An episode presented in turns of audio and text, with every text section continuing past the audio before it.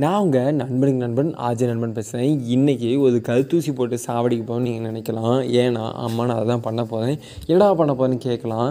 நம்ம எல்லாருமே மேக்ஸிமம் இந்த யங் ஏஜில் இருக்கக்கூடிய நம்ம எல்லாருமே மேக்ஸிமம் என்ன நினச்சிட்றோம் நம்ம தான் கெத்து. நம்ம கெத்து காமிக்கணும். இப்படி இருந்தால் தான் கெத்து. ஆட்டிடியூட் காமிச்சிக்கணும்.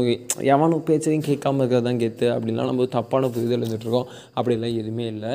நமக்குன்னு ஒரு கனவு இருக்கணும். நமக்குன்னு ஒரு குறிக்கோள் இருக்கணும். அதை நோக்கி நம்ம ஓடிட்டே இருக்கணும். எவனோ ஒருத்தனுக்கு முன்னாடி நான் தான் கெத்து. நான் உன்னை அடித்து நொறுக்கிறோம்டா எவ்வளோ உடல் பலத்தை தெரியுமான்னு சொல்லிட்டு நம்மளோட எஸ் எல்லாருமே சில விஷயங்களில் வீக்காகவும் சில விஷயங்களில் பெஸ்ட்டாகவும் தான் இருப்பாங்க.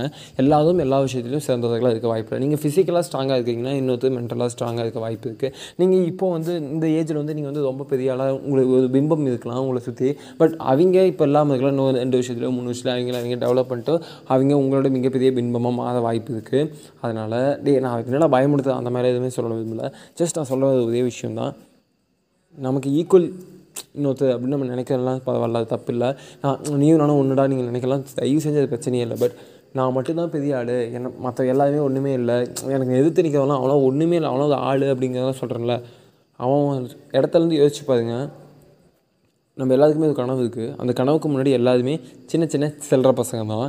அதே போல் நம்ம யாரை ஒரு ஆளே இல்லைன்னு சொல்கிறோமோ அவனுக்கும் ஒரு கனவு இருக்கும். அவன் கனவு ஒரு வேலை ஒரு வேலை அவன் கனவு சாதிச்சிட்டான்னு வைங்களேன்.